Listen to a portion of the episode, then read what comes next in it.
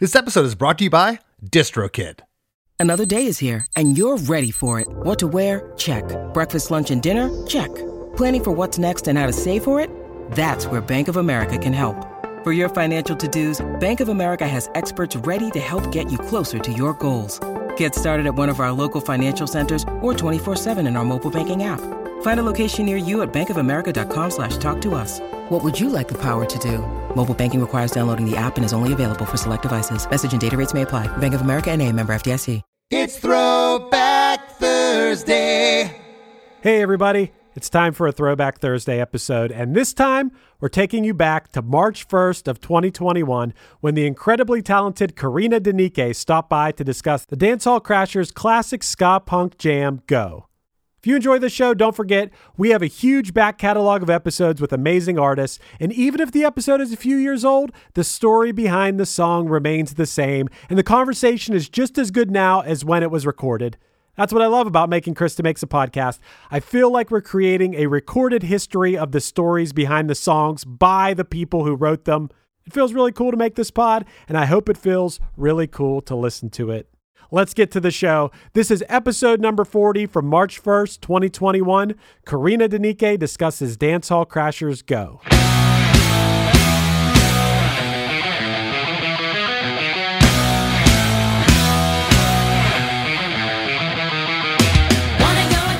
Hey, gang. Today's guest is my friend, Karina Denike, best known as co lead vocalist for the Berkeley, California ska punk band Dancehall Crashers. Karina is currently the touring keyboardist and backup vocalist for NoFX. Today we take a deep dive into the song Go from the Dancehall Crashers' 1995 major label debut, Lockjaw. Karina tells a really interesting story behind the inspiration for the lyrics, and I couldn't have been further off in what I initially thought the song was about. We get into how producer Stoker would get the band excited and motivated in the studio, and how Karina could relate to his motivational tactics from a cultural perspective. We talk about why Lockjaw was the first Dancehall Crashers album not to feature a horn section, and my thoughts as to why there weren't horns are exactly in line with what Karina explained to me. So grab your dancing shoes and join us on this songwriting trip down memory lane. Hey, hey, have you heard? Krista makes a podcast. Hey, hey, have you heard? Krista makes a podcast.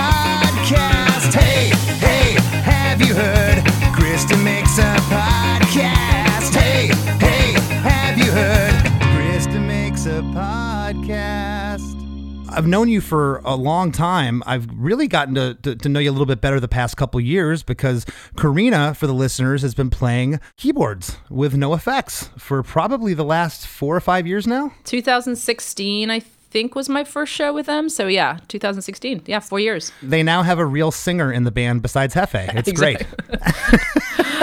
yeah, I know. It's a it's an honor. It's it really is an honor. It's such a it's so fun. Everything about it. They're the best. I love all those guys individually and have known them obviously for a very long time. And they put out our records and Dancehall Crasher records. And um, I've sang a lot on different projects that Mike's been doing over the years, including Home Street Home and NoFX uh, backup little you know guest spots here and there. So it's amazing. It's awesome. I love singing with Hefe. It's great. That's very, very cool. Well, Thrilled. of course, uh, you know, I, I met Karina back in the day when she was uh, one of the co-front people for uh, the Dancehall Crashers, and we're going to talk about a song today called "Go" that Karina wrote. It was. Uh, on the album Lockjaw that was released uh, August 29th of 1995 on 510 Records, which was a subsidiary of MCA Records. And uh, prior to that, you had the record. Now, it's either called the old record or 1989 to 1992. I don't know the exact. I always called it the old record uh, that was on Moon Ska. And you guys had a horn section at that point. I knew this And- song. I knew this question was coming, and it was just a matter of time. But you went right to it. Well, I went right to it because I wanted to get it out of the way because hmm. I was one of those people, and this is an unpopular, possible, possibly an unpopular opinion. No offense to whoever played horns on the on those early recordings, and I liked those recordings and I liked those songs, but I just didn't feel like you needed the horns. I felt that you know what you and Elise were doing vocally, that the horns just, in my opinion, didn't belong. I felt when when I heard Lockjaw, I was blown away. I was like, wow You know, that was it was really a step up from the previous recordings. So basically, the first thing I just wanted to, to touch on was: was there a reason why there was such a gap between that first record and, and Lockjaw? Was it just trying to find a, a label deal? There were a few things going on. So the old record is called the old record with the years in there, in part because when we re-released it on Honest Don's, you know, subsidiary of Fat, when Fat Records basically re released it, we added three songs that we had done in this sort of interim period. So the Moon Ska album doesn't have Truly Comfortable and these, these three extra songs that we had been working on in that interim. So, you know, we were a band, then we broke up. Uh, there were a lot of people in our band in the 1980s. We had um, a series of lineup changes let's say like pretty much everyone in the Bay Area played in our band. And then we broke up and and then we had sort of done a little bit of stuff going on in between, but when we um, reformed, we had been playing without horns for a long time. Like people had quit. We had gone through a series of horn players, some of whom you know. Mike Park was touring with us, playing horn. Dean Olmsted Right. from Let's Go Bowling did a couple of tours with us, or at least one with King Apparatus. We actually had T Bone Willie from Save Ferris came to Hawaii with us and played with us on on a U.S. tour. And these guys were all ringers. Yeah, but this is like before there were other. I mean, Mike Park and Dean were obviously in in sort of you know successful bands, whatever at that Right. point. But and T Bone was too, but before that was pre Save Ferris, you know, the early days. Mm-hmm. And also Matt Morrish was was even playing with us, and he is in um, the Beat now, and he's been in the Beat for years. So. So I think we were his first like ska band. So we we were playing with all these people, and everyone, a bunch of people quit or went on to do other things or were busy with other things, and so we had this period where where we were already playing without horn players. It, it was really expensive to tour with so many band members. We didn't have a label. So the reason it took so long in between albums is because we had broken up. Band members had left. We were sort of not really a band for like two years. We had gotten a lot of fan mail from kids after our Moon Ska album had had come out, um, and we sort of were surprised to hear how many fans there were that we didn't re- even realize were were out there. So we reformed in part to do sort of like a reunion show, we called it, uh, at Slim's in San Francisco, and realized that we had sort of had this fan base that that had developed over the time that we'd been broken up. So so it was a few things going on. You know, we we just kind of reformed after that, and and so that's the, the long period of time. We did we weren't consistently a band that whole time. It's those vocals. it was it was you and Elise. It's the way you har- you guys were flawless. It's the way you harmonized. It just Thank it you. wrote me. I'm I, I'm a, I'm a I'm a singer first and a guitar player second. It wrote me in. There was nobody singing like you. Yes, they, there was uh, female fronted ska bands, but not doing the the harmonies that you guys were doing. It, was just so so good. And I always stuck up for you because I always said back then I'm like we're in the middle of this third wave ska revival. Everybody has horns. You got the Bosstones. You got Reel Big Fish. If anything, they're crazy for not having the horn section. They're not sellouts. And in my opinion, again, the horns didn't need to be there. I felt like the horns would get in the way for what you and Elise were doing uh, vocally, which was just flawless. Well, thank you so much, and and definitely that is that that is the other reason is that um, there were a few reasons. So one one was what I just mentioned, which was that people were sort of dropping off anyway, and we didn't really have a full band, and we were sort of hiring our friends to step in and do the horn parts. But the other reason was that we were listening to Op Ivy and Jawbreaker and the Muffs and and a lot of bands, you know, that didn't have horns necessarily. We're a little bit more on the skater punk side, you know, Sublime, bands that were sort of like not focused on horns, let's say. And that's some of our influences were sort of some skate punk things at that moment. Um, even though you know my roots are in sort of more traditional ska and, and reggae and that kind of stuff myself also. But then we had these two two vocal parts that were really busy. We were writing all these crazy harmonies. We were doing a lot vocally and oohs and ahs when we weren't singing the lead and all kinds of stuff happening.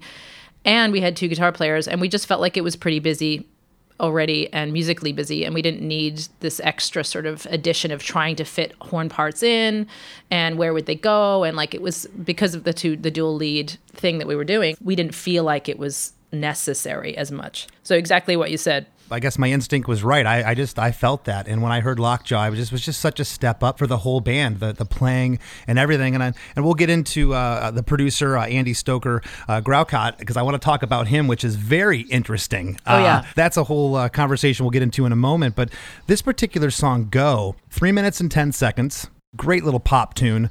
Set it up for us. Do you remember where you were when when the idea came? Oh boy. Does, does it involve a a, a no, love interest? no. I just Oh, okay. That, that was no, the the, the, in the your question face. is, do I remember? I mean, the thing is, you know, it's like, do I remember where I was? No, I, I'm sorry, I don't remember where I was. This is one of those songs that sort of came about in that interim period where we were, you know, not signed yet to 510 an MCA. We were we were in that sort of middle period there. Jason was uh, had been in Downfall with Tim Armstrong. That was sort of a, a band that had come out of Operation Ivy. Passed out on the couch again. I left home at an early age. I had to get far away. America, where from? so our guitar player Jason Hammond was in Downfall with Operation with uh, with Tim Armstrong and and I think he wrote this sort of you know these guitar part this kind of the structure of the song. And that's how we wrote a lot of our songs is that one of you know one of our guitar players different people at different times but Jason was always there throughout. And he would come up with parts and then sort of present them to to us on cassette tape back in the old days. Um, kind of just like come up with a bunch of ideas. And then elise and i would sort of take them and you know one of us might be like oh i've got i've got some ideas for this song and the other one i've I've got some ideas for this song. So that one i think he was influenced that's that dun dun dun dun kind of major three chord like kind of hits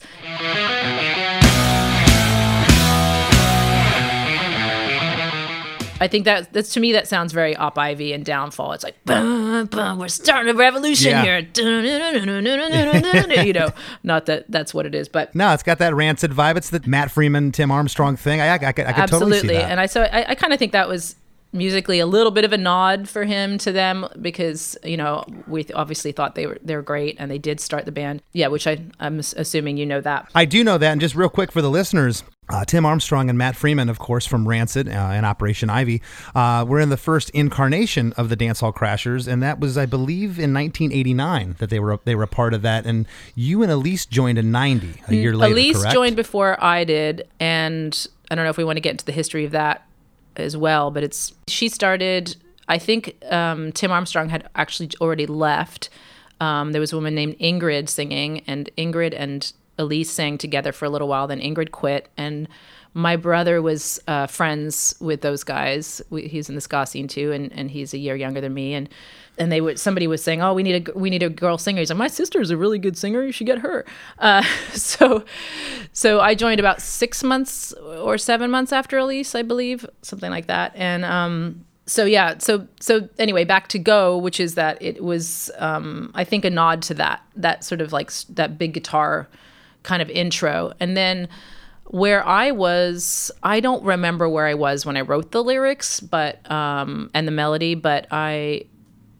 Like I know what they're about and all that kind of stuff, but I don't have my memory Well, of my was- moment. it- but that's where we were. No, that's fine. I guess I'm more going for. Of course, this is I always say on the show. Anything pre-YouTube, we could go out and play play our songs to our fans before we recorded them. Were you playing this in a live setting before you ever stepped foot in the this studio? this one we were a lot of the songs on lockjaw that's not the case but this song this song Okay. was there was just a couple of songs on the album that we had been playing previous to writing the rest of the album um, and this one in particular was uh, we had done a demo with this song and uh, truly comfortable and a couple of what else was on there um, maybe othello i th- oh, no, uh, next to you Othello. Anyway, Go ended up um, going to Hawaii, and a demo of it ended up being on Radio Free Hawaii, which was huge like boost for us. Like they loved us in Hawaii. That was a massive station,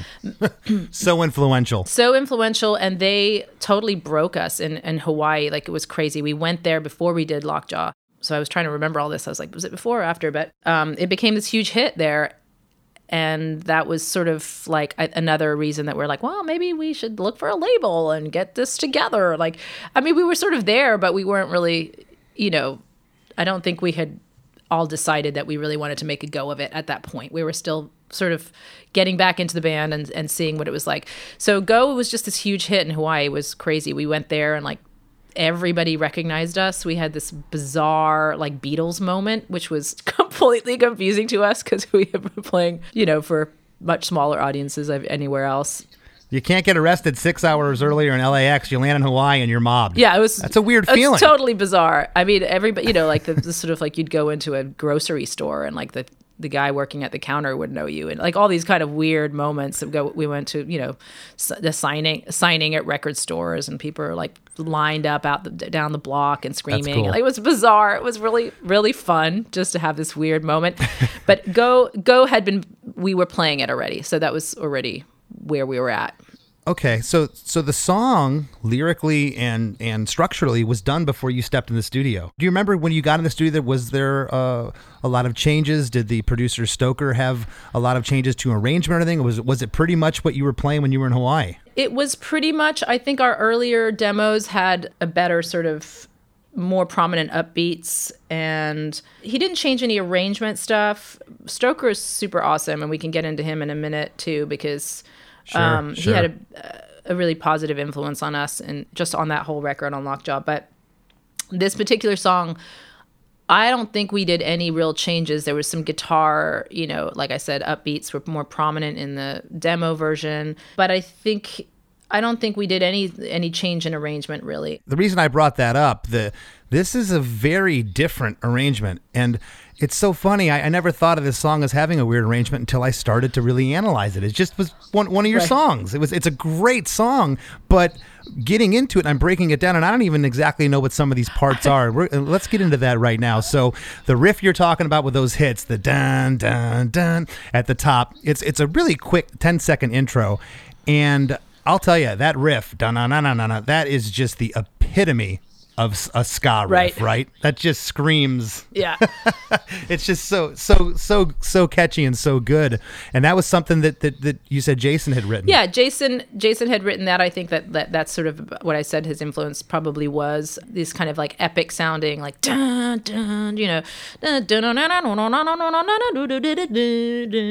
we had two guitar players, so I think they get fun with their upbeats and all that kind of stuff. But that's where that intro comes from. He he created that sort of that vibe there for sure. That's that's his setup.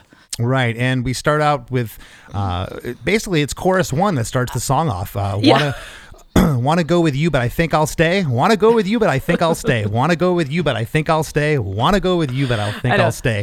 And you don't need you don't need anything else there. It's catchy as hell. Okay, I have to preface this with like, oh god, we're getting into the song that I wrote when I was uh what, 19 or something or 20. Um so let's just say, you know, not you know, not the the best lyric writing of all time, but there but uh you know, I obviously wanted this ca- this catchy feeling and I um I mean, we can get into what the whole thing is about, Oh, but I yeah. had moved from yeah, but like I know it is weird that it starts with the chorus because when when I talked to you about doing this song, I was like, yeah, and then I listened back, I'm like, that is I didn't even realize that it really does start with the chorus, which is kind of unusual. Like you don't always do that. Usually, especially Dancehall Crasher songs, we don't usually start with the chorus. We definitely had like first one, set it up, pre-chorus. There's no pre-chorus in this No, song. no. Then there's then there's a you know the real chorus. Then you have a bridge. We don't even have a bridge on this song. So it's it's kind of a weird. It is a weird arrangement for us. very weird, but I mean, it just hits you right off the bat. The harmonies right off the top. But yeah, it's only one lyric. Uh, you know, want to go with you, but I think I'll stay. And I've had a few people on the show now Uh, echo the same sentiments as you of oh i wrote this song when i was 20 Yeah. and i relate to that i relate when fans come up and they want me to sign the first demo we did or the first seat i'm like I know. oh it's just right but i always say that that you got to think of it and i have to dig deep and it's gotten a lot easier over the years that i look at it from a fan perspective and i know how much those early records of certain bands you know uh, Crimpshrine 15 some of those bands the, the you know stylistically and production wise it wasn't that great but what those records mean to Oh, for sure. what they mean to those fans for sure and i and i appreciate it more as the years go by. I definitely agree with you on that. Yeah, Yeah. and I think that you know there's there is an energy that comes with being that age when you're writing that is so important that carries over these sort of like slight embarrassment about some some musical or lyric choices that we were making as young people still trying to figure out how to write a song like we didn't know how to write songs we were still like learning and you know in this section you know i wrote all the melody and, and lyrics for this but i you know we would try different harmonies out and definitely we went a lot into unison and this was one moment i think you know want to go with you but i think i'll stay. You know it's like should we do a harmony on that? Want to go with you but it sounds ridiculous. Let's keep it in unison and just go for it together. Like it's a ah, but i think i'll stay. You know we tried a few harmonies and everything just sounded ridiculous. Um, so that's sort of like our coming in together as a as a unified voice there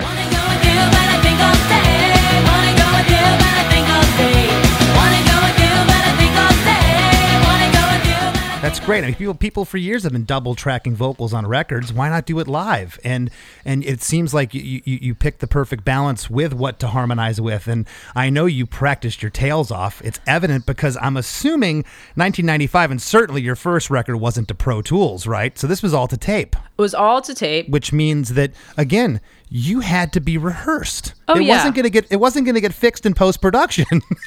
Absolutely not. And um, I'll just say, that, you know, the training that you that you do when you're uh, going to tape, and in those years, is vastly different to what people can fix now. So I I also was really anal, and I was like, absolutely no way are we going to ever use auto tune. Like over the years, as we started being able to use it, I was really anal about it. I'm a little more mellow about it now. I just kind of like, well, there's little bits and pieces here. Maybe we'll do that. I don't know. But um, at the time, we didn't have auto tune at all. We didn't have any of that kind of stuff. It was expensive or just problematic to use. It was clunky gear stuff. Well, there's you- some singers. I mean, you're you're really great. You know, Well, a lot, a lot of no. I mean, mean that. I mean that. You you know that that. Uh, uh, you, you don't need it uh, as a crutch. You can, if you had to use it as a tool, it's one thing, but it's not a crutch. Which, uh, as we know, a lot of singers use the technology as a complete crutch. You go see them live, you're like, that doesn't sound like the record. Oh yeah. Oh yeah. Oh yeah. No, it's it's a unfortunate thing because people are using it almost obviously too much at this point. But anyway, but yeah, so it was all to tape. And Elise and I just had this you know, I've, I've been singing harmonies for years before that. I know she had been singing harmonies too. Um, but my background is like just, I'm a, a harmony obsessed vocalist down the line, Toots and the Maytals, Beatles, Althea and Donna, you know, just Funboy 3, like all these bands that are just like, to me, the staple singers, like uh, just completely obsessed with harmonies always. So I was coming in with that. And then we, like our first rehearsal, I'm, I'm really good at blending. I would like to say that about myself. so I'm, I'm, I'm having well, just anyone that's harmonized for years, as as you know, of course, as a singer, that that you start to kind of develop learning how somebody's inflections go, how they end words, how they start words, how they're going to Sure. say say certain words like you know say their consonants open their vowels where where they're placing if they're singing like this or if they're singing like this you know i have a i have a whole way that i sing with elise that that um i think just sort of formed onto her onto her voice and sort of opened up certain vowels in certain ways. So i, I was pretty anal about it. And we, when we first started rehearsing i feel like it just clicked immediately. And then this record we did more multi-tracking but in in um, our old record i remember going in and doing i think our first song that we were recording together was keep on running which was it never made it on an album but uh, we did it together on the same mic and it was like the very first day like let's see what happens and we were just right on together Well, uh, yeah, I went back and listened to a couple tracks. I put Nuisance on, and I just was just um, I was floored because again, I knew it wasn't done to Pro Tools. I knew this was cut to tape, and it was just great.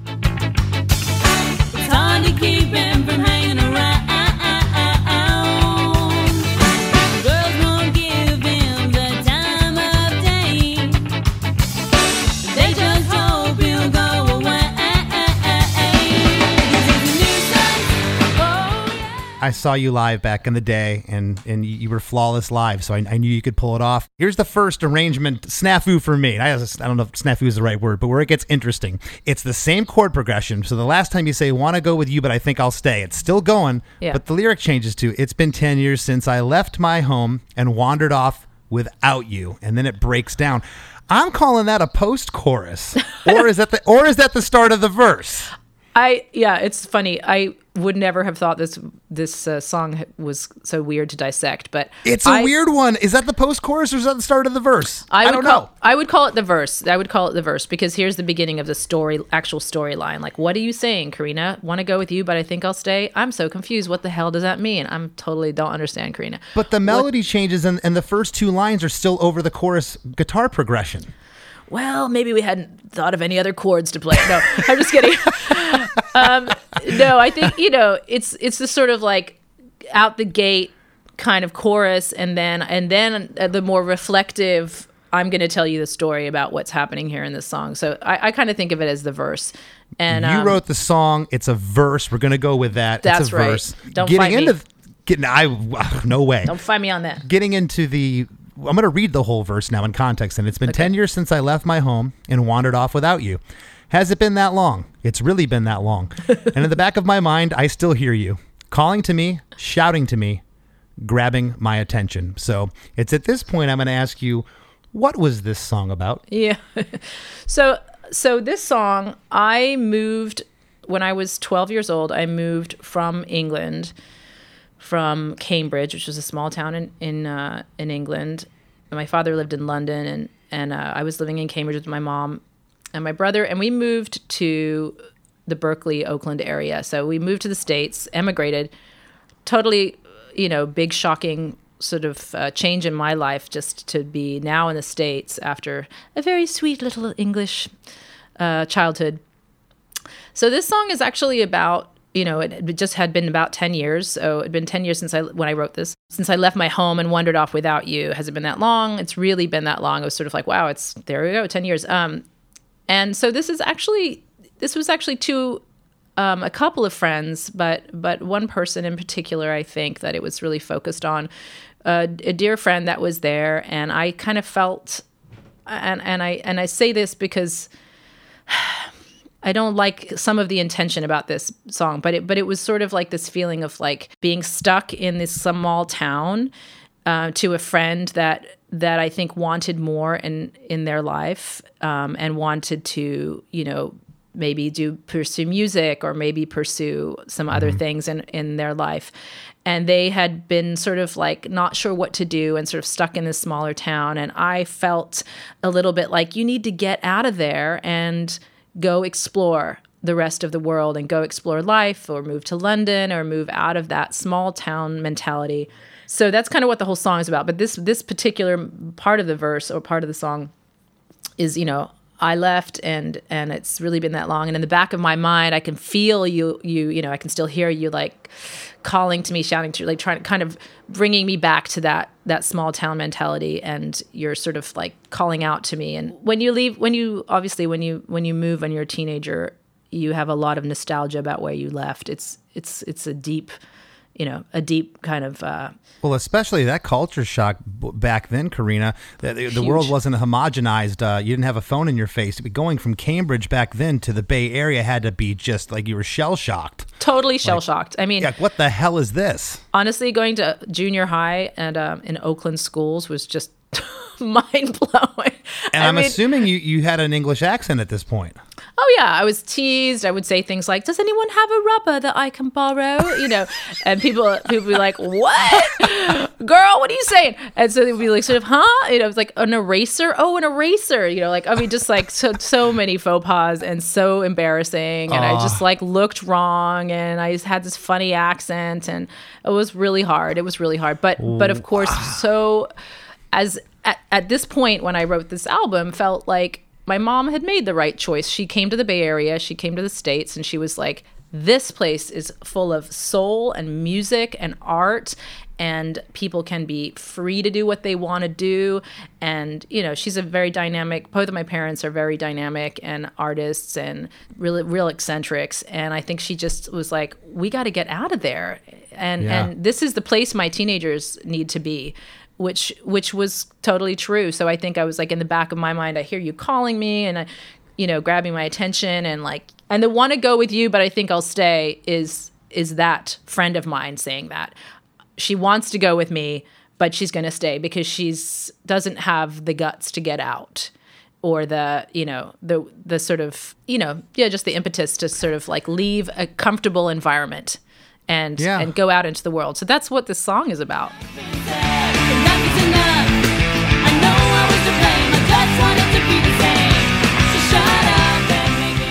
Hey, everybody, we'll be right back with this Throwback Thursday episode with Karina after a few words from our sponsors. Looking to elevate your music career? DistroKid is a digital music distribution service that enables musicians to distribute their music to online stores and streaming platforms such as Spotify, Apple Music, YouTube Music, Amazon, Tidal, and many more. DistroKid collects earnings and payments, sending them to you, the artist. With DistroKid, artists unlock a world of possibilities. From easily paying collaborators with splits to securing your music with DistroLock, DistroKid covers all bases. Plus, you can promote your releases with Hyperfollow and create eye-catching visuals with a Spotify Canvas generator, all for free.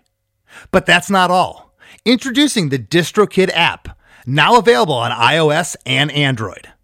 Artists can manage their releases, view streaming stats, and withdraw earnings, all from the palm of their hand. And for those looking to perfect their sound, check out Mixea. With its simple interface and customizable mastering options, artists can make their music sound polished and professional within minutes. And don't forget about Instant Share, DistroKid's newest feature. Share large files securely with collaborators, producers, and more, ensuring your music streams at the highest quality.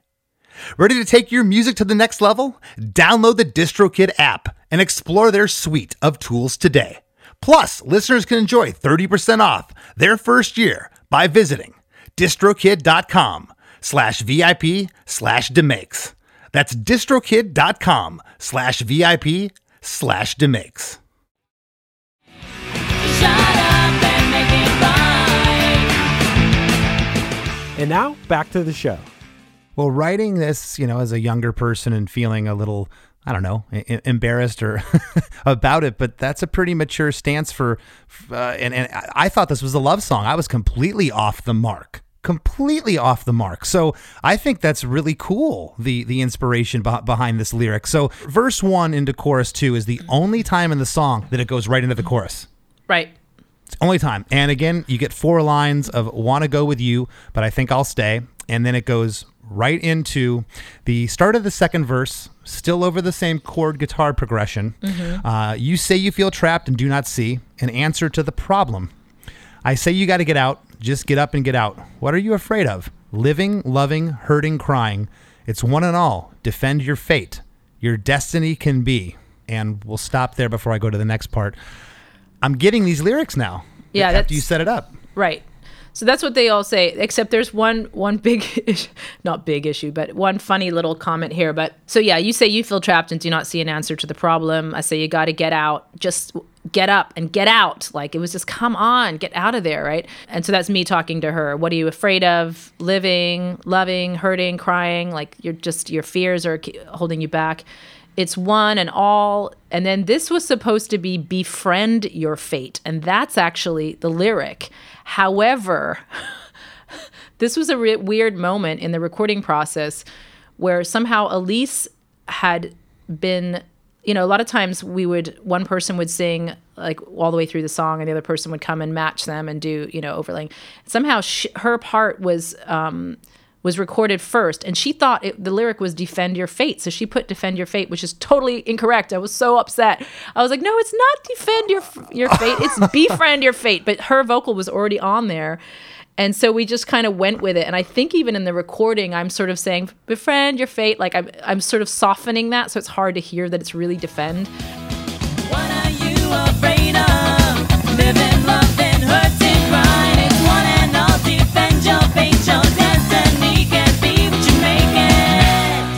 I thought that I was wronged by the internet lyric machine again. That happens sometimes here. No, it's actually that she's saying defend your fate, and the real correct lyric was supposed to be befriend your fate, like you know, make peace with your with your future, and like or you know, befriend what's to come, and get out of there and be brave. Um, so that was sort of whatever, not that big of a deal, but it was kind of funny. It's like defend your fate. That doesn't actually lyrically make any sense to me. So. So there you go. There's one little thing. And then your destiny can be what you make it. And that next part, what you make it, you say it four times, and the whole band changes here. The whole feel. It kind of Yeah. almost feels like it kind of slows down. It gets a little sludgy. It's just a different feel for the song. Would you make it? Would you make it? Is this a bridge or is this a post verse or is this a pre chorus? Because the chorus is next. I almost feel like this is bridge one. It's it because I always call the bridge the departure, and this feels like a departure for me. But usually bridges don't go right back into the chorus, so that kind of stumps that theory. Uh, I guess it's almost to me like a second chorus, although I would say probably let's call it a bridge because it, it does happen twice in the song. It ends the song, doesn't it? End the Yes. song? Yeah. So yes. in a way, to me, it's like a sort of uh, second chorus in a way. It's like, what you make it? It's just like a halftime. What you Yeah. make it? You know, and then I, that's my big moment to go, what? To hit this really crazy high note, which uh, I don't know if you can Which, but by the way, I've never told you this. you know, your your pictures back in the day, you, you'd have your, your little dresses on. You, you you both looked great, and you looked just kind of kind of sweet in your promo pictures. But you you looked menacing live when you'd sing. You'd get this scowl, and you would just dig. I remember the first time seeing, him, like, whoa, I wouldn't mess with her at all. Did anybody ever tell you that? oh, yeah. Both- Okay, okay. I mean, both, Just- the funny thing you is, looked you looked tough. You looked tough. I mean, that was definitely what I was trying to portray. I mean, I not to be like just to put myself back in that time period. It's why it's I think would be hard for us to do a reunion because I just don't feel like I'm quite the same person anymore. It's like, but you know, I was. I was incredibly. Um, and Elise Elise is super duper tough. If you ever have encountered her, which you know all of our um, touring buddies have, she's she's an insanely strong, tough woman, and so I think I looked a little meaner because I was doing a lot of scowling on stage, but I think she's probably the tougher one of the two of us. But we both have a really strong personality, and I really wanted to be, you know, my the people that I looked up to um, as performers, you know, Bowie, Tina Turner, all kinds of, you know, strong, like performing musicians and singers is, that I, that I thought were phenomenal. That Well, plus you know, the punk rock scene that you were immersed in. I mean, there, there was some tough dudes that were in that scene. You know, exactly and you know uh, female punk rockers susie and the banshees you know there's like kind of like this this you know debbie harry Mm-hmm. um, there's this sort of you know like got, get, got to get, get your sneer on and be like the slits and like be you know be a little bit of a tough girl and and also just to show other women that like and men doesn't matter just that that i wasn't a little sort of like wallflower that was ready to uh, scared to be on there and i felt yeah I That's felt- awesome. That's I awesome. I felt like it was like we gotta fucking do this. Like, come on. And Yeah. and I also felt like the minute you get on stage, you gotta like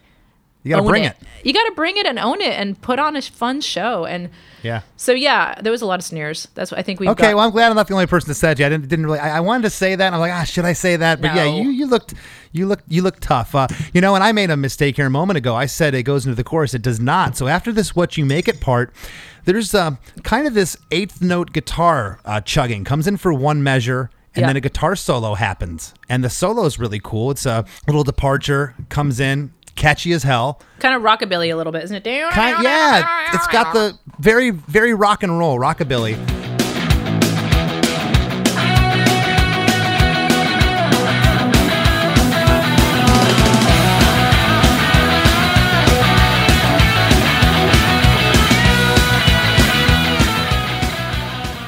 And then it comes back in, into the chorus. Right. And there's hits here. So it's want to go with you, but I think I'll stay. It's like a hit. And then Mm-hmm. want to go with you, but I think I'll stay. And then the band stops again. Wanna go with you, but I think I'll stay.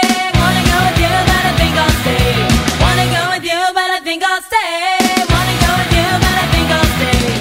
Were those hits always there originally when you played it, or again was this something that that, that Stoker or, or anybody brought to that? Do you do you remember if those those stops were there? I think it was one of the final arrangement ideas that we had uh, come up with pre Stoker. I mean, I think it, I think we were it's sort of like coming back not into the full normal chorus, but wanna go with you, but it's wanna go with you, but I think I'll stay. Wanna go with you, but Yeah. you know, this kind of back and forth between the fast upbeats and the and the kind of dynamic stalls or whatever you'd want to call them. Um, I, I really like it, and I, I think it was needed. And it's weird in, in context. Again, this is the third chorus of the song, and it's the last time it happens. And after the third chorus, it comes out of that with the stops. It comes into a third verse. Right. now. Right. So, in the lyric to the third verse is, and you come to me with propositions like you really mean them. Well, I've heard them before, so many times before. What are you afraid of? And then we get some of, of the other other verse here. Living, loving, hurting, crying. It's one and all. It should be befriend, but Yeah. it's defriend. Defend your fate. Your destiny. Yeah. D- your destiny can be. So the, the first couple lyrics here, and you come to me with propositions like you really mean them. Are you speaking to your friend at that point still? Yeah, I'm, I'm basically speaking to her the whole the whole time, and she and her voice is "Want to go with you, but I think I'll stay." And then I'm mm-hmm. talking back to her. It's been ten years since I left my home, and then you say you feel trapped and don't see an answer to the problem. Second verse and the third verse is, and you come to me with propositions like you really mean them, like you're gonna get out of that shitty small town. And by by the way, Cambridge is not a shitty. I I love Cambridge, but you know the small I town too. It's a mentality. it's a not- beautiful city. it's beautiful, but it's not a place to grow into an artist easily. It's you know, it's it's got its limitations, just like any small smaller Mm-hmm. town. It's a nice place to be a child. You come to me with propositions like you really mean them. Well, I've heard them before so many times before. It's it's you know, it's just kind of like her saying maybe that she wants to leave there and go, you know, be an artist or be out in the world and do other things and and she's just you know i've heard them before like come on get it just just make it happen it's sort of me talking Got- to her again yeah Gotcha. And the, and the song ends with the "What You Make It" part. And here, written in my notes, I had bridge two question mark, post verse question mark, or outro question mark. Is this the outro of the song? I don't think it's the outro because nothing's changed since the first bridge musically Good. Good point. Good point. You're right. You're right. Okay. So I consider an outro like the end of like he wants me back or something. We go into this like sort of like back call and answer like improv part or whatever, like vocalese part.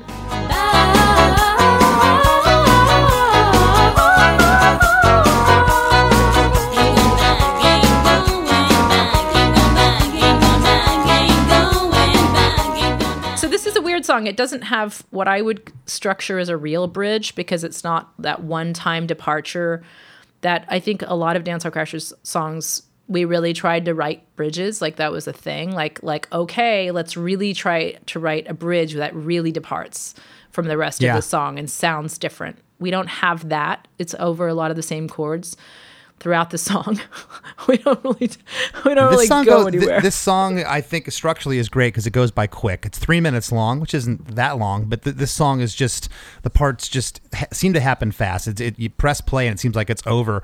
The end of the song, the outro, uh, very outro of just music, is the intro again, but it's only half as long. It's just dun dun dun dun dun dun dun dun dun, dun boom. It just ends abruptly and it's just it's just tough. Really really like it. Always love this song. I was i was glad that you picked it because it's it's one of my favorites from lockjaw. I do want to talk a little bit about stoker because I, i'm trying to research him. He didn't have a wikipedia page and i dug i dug yesterday for for information. And uh, andy stoker uh, Growcott originally played in dexy's midnight runners and for the listeners they originally did uh, the hit come on eileen which Right. it's just amazing. I didn't did not know uh, the backstory of him. After he left Dexy's Midnight Runners in 1984, uh, he formed with English Beat members Dave Wakeling and Ranking Roger. He formed General Public, Right. which is just blew my mind. I had no idea. Uh, Stoker went on to produce artists such as Sting, Ice Cube, but uh, also ska acts uh, like the Specials, Let's Go Bowling, and of course Dancehall Crashers. So I'm assuming that whole ska contingency there is that how you he was brought to the table. Did, did was he your choice or was it someone from MCA uh, 510 Records? So, so MCA was not super involved. Uh, 510 slash MCA was um, actually called a joint venture rather than a subsidiary because uh, Jeff Saltzman, El- Elliot Cahn were were had been managing um, Green Day and the Muffs and Jawbreaker, and then they started a label called 510, which was centered in the East Bay, and that was sort of one of the reasons we were happy to go with them because we felt like they really would actually understand who we were, which wasn't going to be the case if we went to just you know a straight major that like doesn't really understand ska and doesn't understand Gilman Street punk rock, which is where we had you know originated and so on. And I got to say something real quick, not to interrupt you, Karina. I feel really stupid. So after 28 years of calling it 510 Records, earlier I, at the episode I called it that. And you said 510, which is of course a Bay Area area code. So it's the East Bay. you, you learn yeah. something new every day. Yeah, so 510 was the, the East Bay um, phone area code. So Yeah. yeah, 510 whatever. So Gotcha. um, that's what that's why they were called that, and that's what we you know we appreciate. It was like yeah, Berkeley, Oakland, in the house. Like that's that that's our that's our people. You know, Gilman Street and. Um, you know, Op Ivy and Green Day and all the great bands that were coming out of there. So, but anyway, I don't even remember exactly how Stoker came through to us, but we had done some research into looking for a producer and I think those guys, uh, Elliot and Jeff, might have uh, found him. But yeah, his his history, and he's you know from Northern England, so immediately I hit it off with him just as being this kind of like hilarious guy to to deal with, um, and like the fact that he really understood what we were doing in a way. Like he's loves pop music like even more than i did. He was like yeah it's great. He's like come on let's do it. It's fucking pop. It's fucking brilliant. Come on. Just like swearing all the time which i you know i appreciate. This is an english thing too. It's like i have to be careful not to swear all the time But there's Um, such a to this day, you know, you listen to a lot of the records that were made back then, and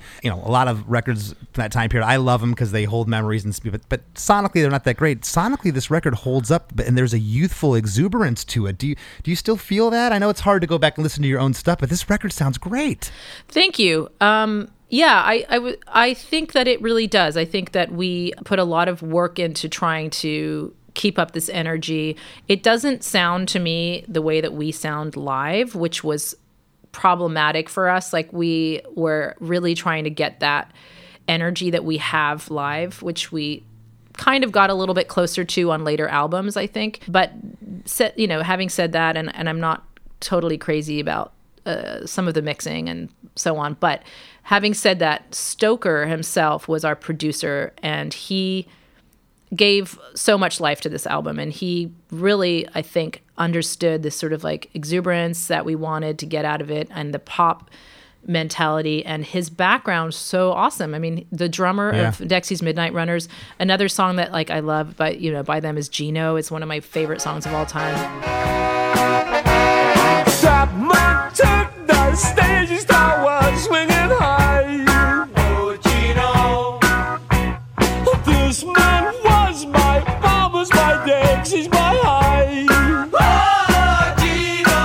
I tried to so he really understood un- understood the musicality and the and the background that we sort of were coming to coming from you know and that was huge. And he just he just had a lot of positive and great little ideas like mini little things like no you just when you go to the bridge just go for it fucking go for it or stuff like that or like take it you know take off with it and things that we really needed to kind of co you know make us feel as a band like oh, okay like let's shift it out of what we, we have a strong you know sort of musical idea but but we needed that extra sort of energy and and, and a slight difference of of where to take things at, at, at times. And obviously he's a drummer and he he had great um, parts for he didn't come up with like writing very much but of course but he you know he sort of like focused on the guitar players getting because we had scott goodell on this album um, who was only on this album who's a killer guitar player great musician great singer. Um, and Mikey Weiss was it was his first album with us as a as a full album. Um, so and Stoker just really added so much. Like he understood the ska thing, obviously, which a lot of producers eh, maybe wouldn't. Like sort of more modern Yeah. producers, you know, like if we'd gotten some pop producer, like a lot of you know, like No Doubt got great people, but I don't know if they whatever. Just everybody had different different things on major labels that they were dealing with. So so it was a 510 based we were coming from a from a, a bit more of a, um, an indie label feel, I think, which was which was helpful, but with some backing. Yeah, well, I I think it sounds great, and and not to overshadow, uh, you know, any of your achievements as a band, But uh, in my opinion, uh, my humble opinion, I think that uh, you know the, the rest of the world should have been like Hawaii. You guys deserve to be known so much more. You, you, you, the, the band was great. You were great live. Thank uh, you. And and I'm really really stoked that you uh, were able to come on and talk about the song today. Before we go, uh, I'd like you know would you like to leave our listeners with anything going on with you solo, any of your solo projects, NoFX, uh, or possibly in the future Dancehall Crashers? Shh. Dancehall Crashers, prob- pretty unlikely that anything will happen with that. You know, we're all still on great terms, but we all have our busy lives, and every Sure. time we try to do, you know, one little thing that we think we're going to do, like let's release Honey I'm Homely on vinyl, or like we have these little ideas that we we want to get together, and it just kind of falls apart. But you know, I'm doing tons of work on my own. Um, obviously, I'm I've been touring with NoFX and and singing on albums with them. So we just, you know, they just released the Frank Turner NoFX split uh, uh, earlier this year, and I mean early sorry 2020, and um, I'm I'm just I get to play with them, but I'm also which is phenomenal and amazing, and and I. But also performed on tracks with Mike, with Fat Mike on Home Street Home, which is the musical that he's been writing, and then Yeah. and then I'm also, um, you know, a solo artist. So I have my own band, which has been on hiatus a little bit. But I released um, a self-produced album called Under Glass on my own, which is I have it. You gave a, cop- Yeah, a copy. That's right. That's right. so that's kind of a weird combination of musical styles in there, but I sort of got to like, oh, well, I'm going to try all the things I like, you know, a little bit of 50s pop, you know, rock and roll and a little bit of uh, a sort of sea shanty stuff, which I hear is a big hit on TikTok right now. There's um, a track on there that sounds like it was recorded in 1940, and I mean that with the utmost sincerity. It's just the, the your voice, the production, I mean, everything about it. You just captured that time period. It's a really really interesting record. Thank you. Thank you very much. And yeah, and I'm just doing a lot of collaboration, like video things with like Mikey and his uke. I just, uh, which has been really fun when you, you know, you get to perform with, uh, lots of great people, you know, guys from the Interrupters, and um, and I'm also um, I'm do I just did a podcast opera, modern opera called The Electronic Lover, which is this really bizarre, hilarious um, piece written by Beth Lisick, who's an amazing author, and Lisa Mezzacappa, who's an amazing composer. And it's like this about chat rooms in the 1980s. And it's this weird opera piece that's really modern with a bunch of voices that's like very, very difficult to sing. Uh, recorded that. And I'm, I'm working on a new, and, and a bunch of things like that. I've been doing um, some collaborations with Alex Desert and uh, Jesse Wagner from uh, Hepcat and from the Aggrolites. Cool. We've been doing some like doo-wop songs, and then I'm I'm working on another solo thing that should be out uh, this year soon called Where We Met, and it's um, just going to be uh, some covers, but uh, some older jazz tunes and some some other pop songs. I'm not going to tell you what the song list is right now. So I'm I'm always constantly working on 50 million things. I would say. Good for you. Good. Um, I get bored easily, so it's nice to to vary things. well, once again, thank you so much. It's been been a lot of fun to to dissect a go with you today I, I, and, and catch up. I appreciate it. I do too.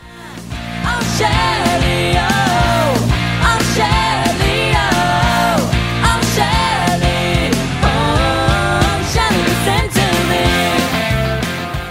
Hope you all enjoyed that Throwback Thursday episode. Don't forget to scroll back through the past episodes and fill your day with some stories about songs that you love from the artists that wrote them. Thanks for listening, everybody, and have a great day. Anatomy of an ad.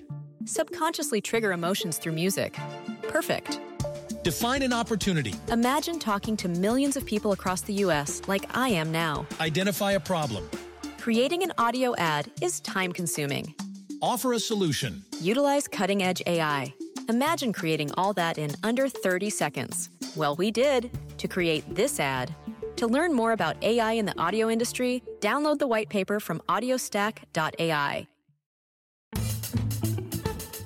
The Helping Friendly podcast explores the music and fan experience of Phish through interviews and deep dives on shows and tours.